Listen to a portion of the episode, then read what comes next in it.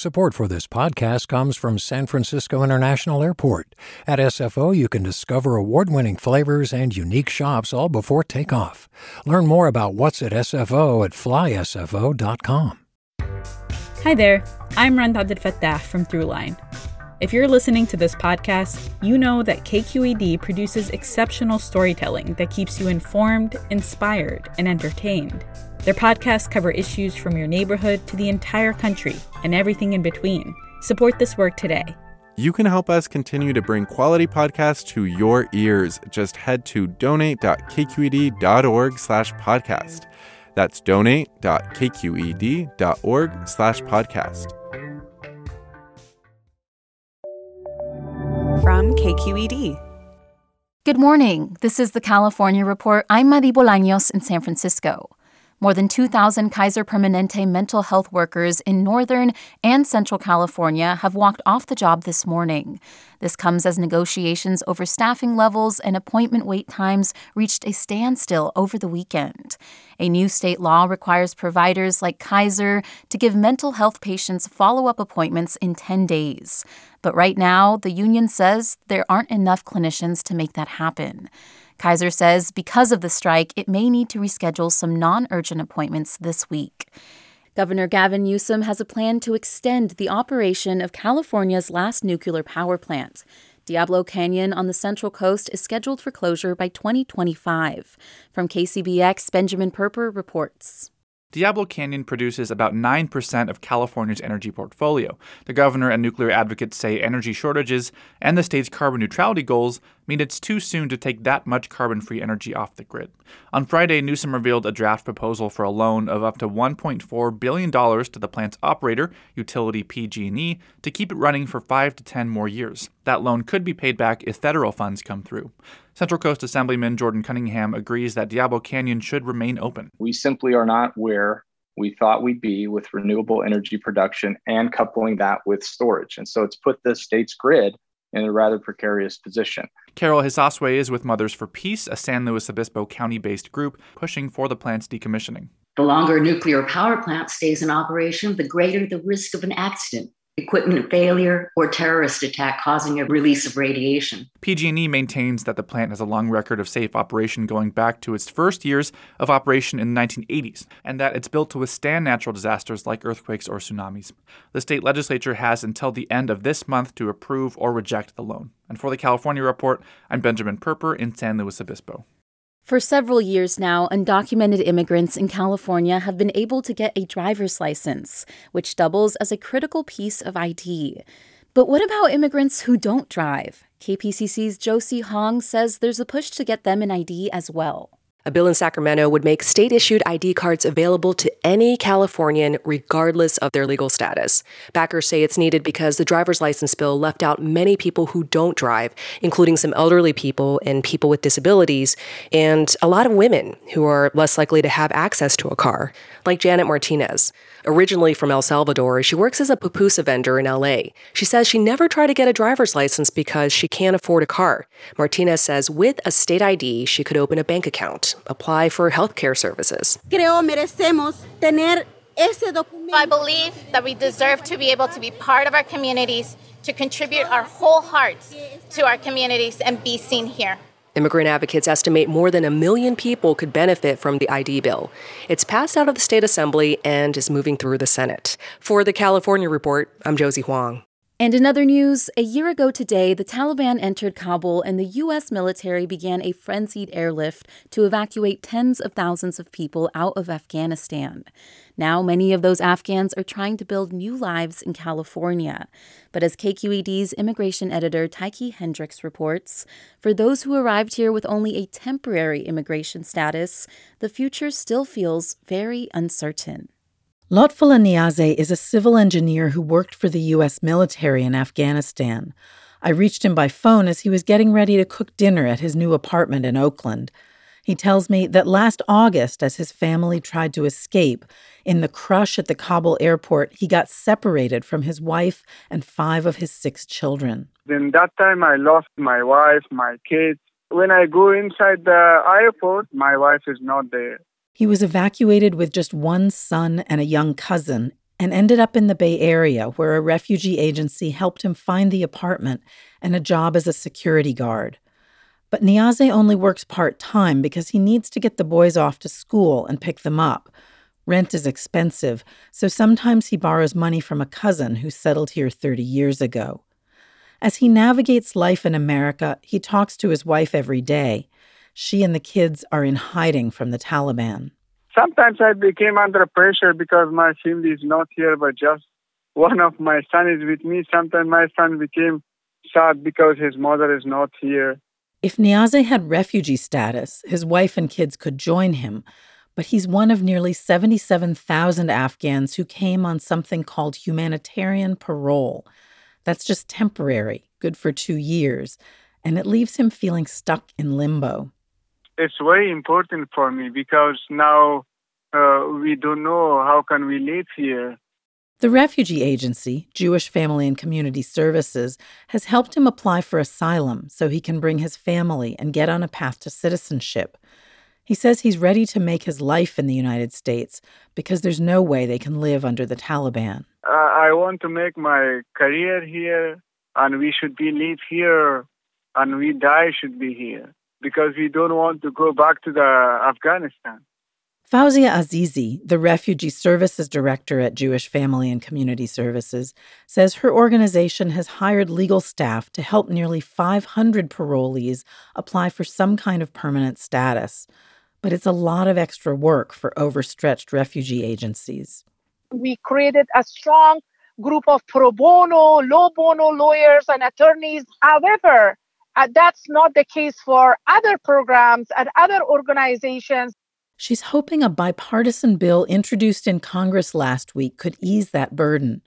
The Afghan Adjustment Act would grant permanent residence to Afghans like Niaze who came on humanitarian parole. I'm so glad that at least it's moving and at least it's in front of Senate. I think that will bring a relief if that act will be passed. But Lotfullah Niaze may not have to wait for Congress to act. He's going to his asylum interview in San Francisco on Wednesday. For the California Report, I'm Tyche Hendricks. Hi, I'm Sasha Khokha, host of the California Report magazine. Every week, we bring you stories about what connects us in the giant, diverse Golden State.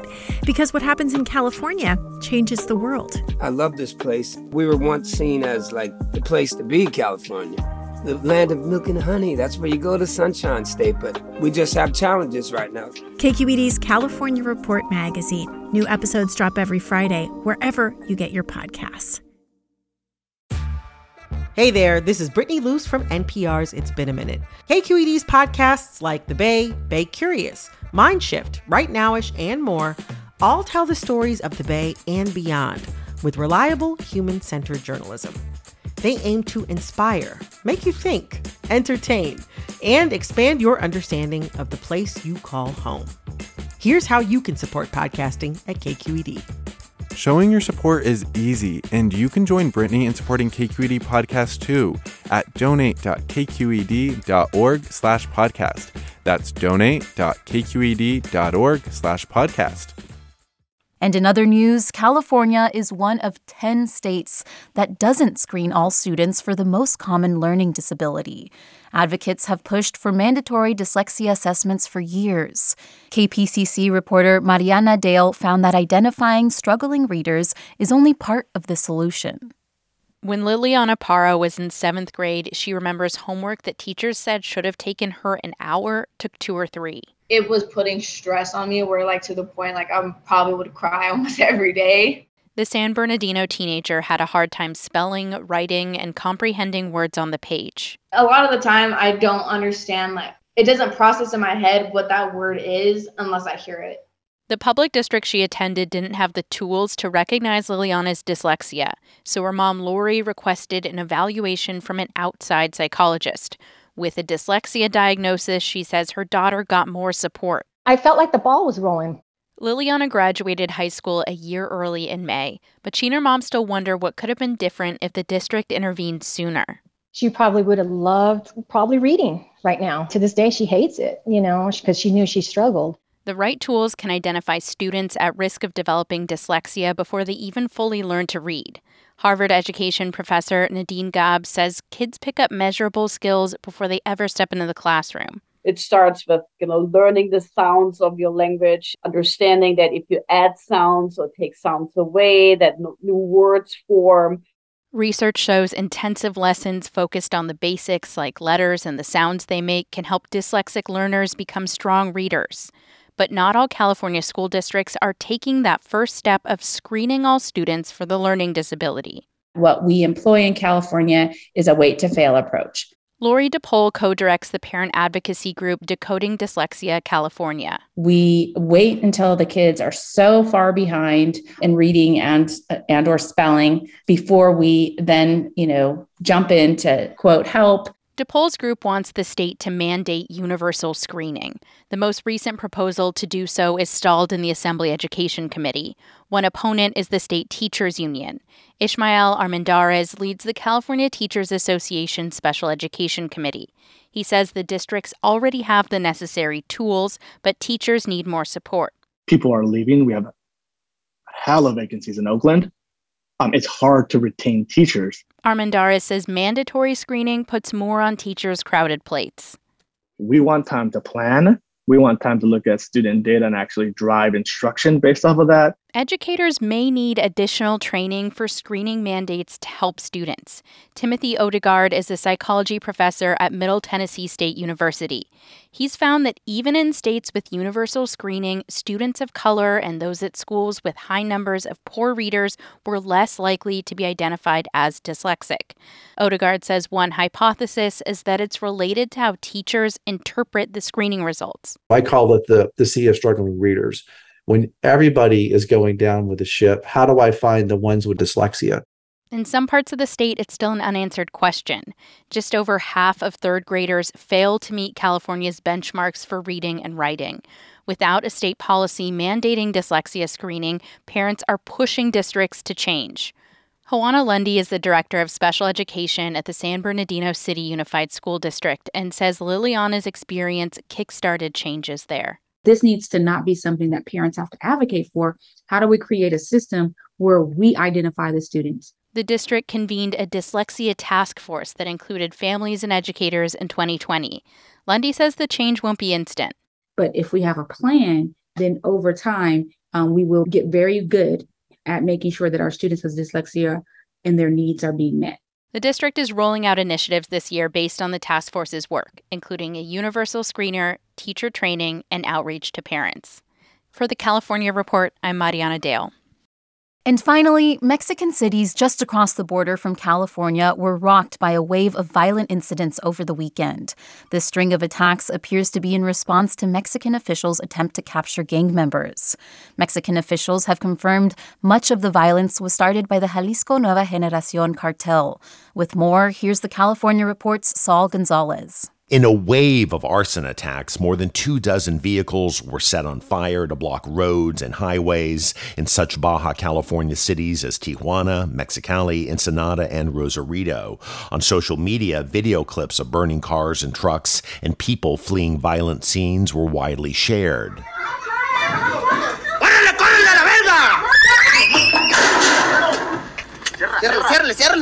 In response to the attacks, the U.S. consulate in Tijuana urged Americans in Mexican border cities to shelter in place. On Saturday, few Tijuana residents were on the streets, and many stores and public transportation lines remain closed. In a video, Baja's governor, Marina del Pilar Avila Olmeda, told residents of her state that officials were taking measures to restore order. Entiendo perfectamente la incertidumbre que generaron los hechos violentos de anoche.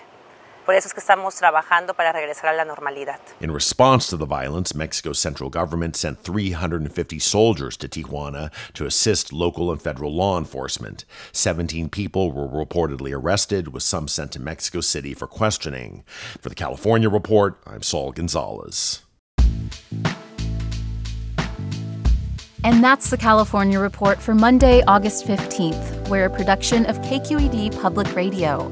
I'm your host, Mari Bolaños. Thanks for listening and have a great day. Support for the California Report comes from the California Healthcare Foundation, working to build a more effective, compassionate, and just healthcare system. On the web at chcf.org, slash health equity. Hint fruit infused water in over 25 flavors like watermelon, pineapple, and blackberry. No sweeteners, no calories. In stores or delivered from drinkhint.com.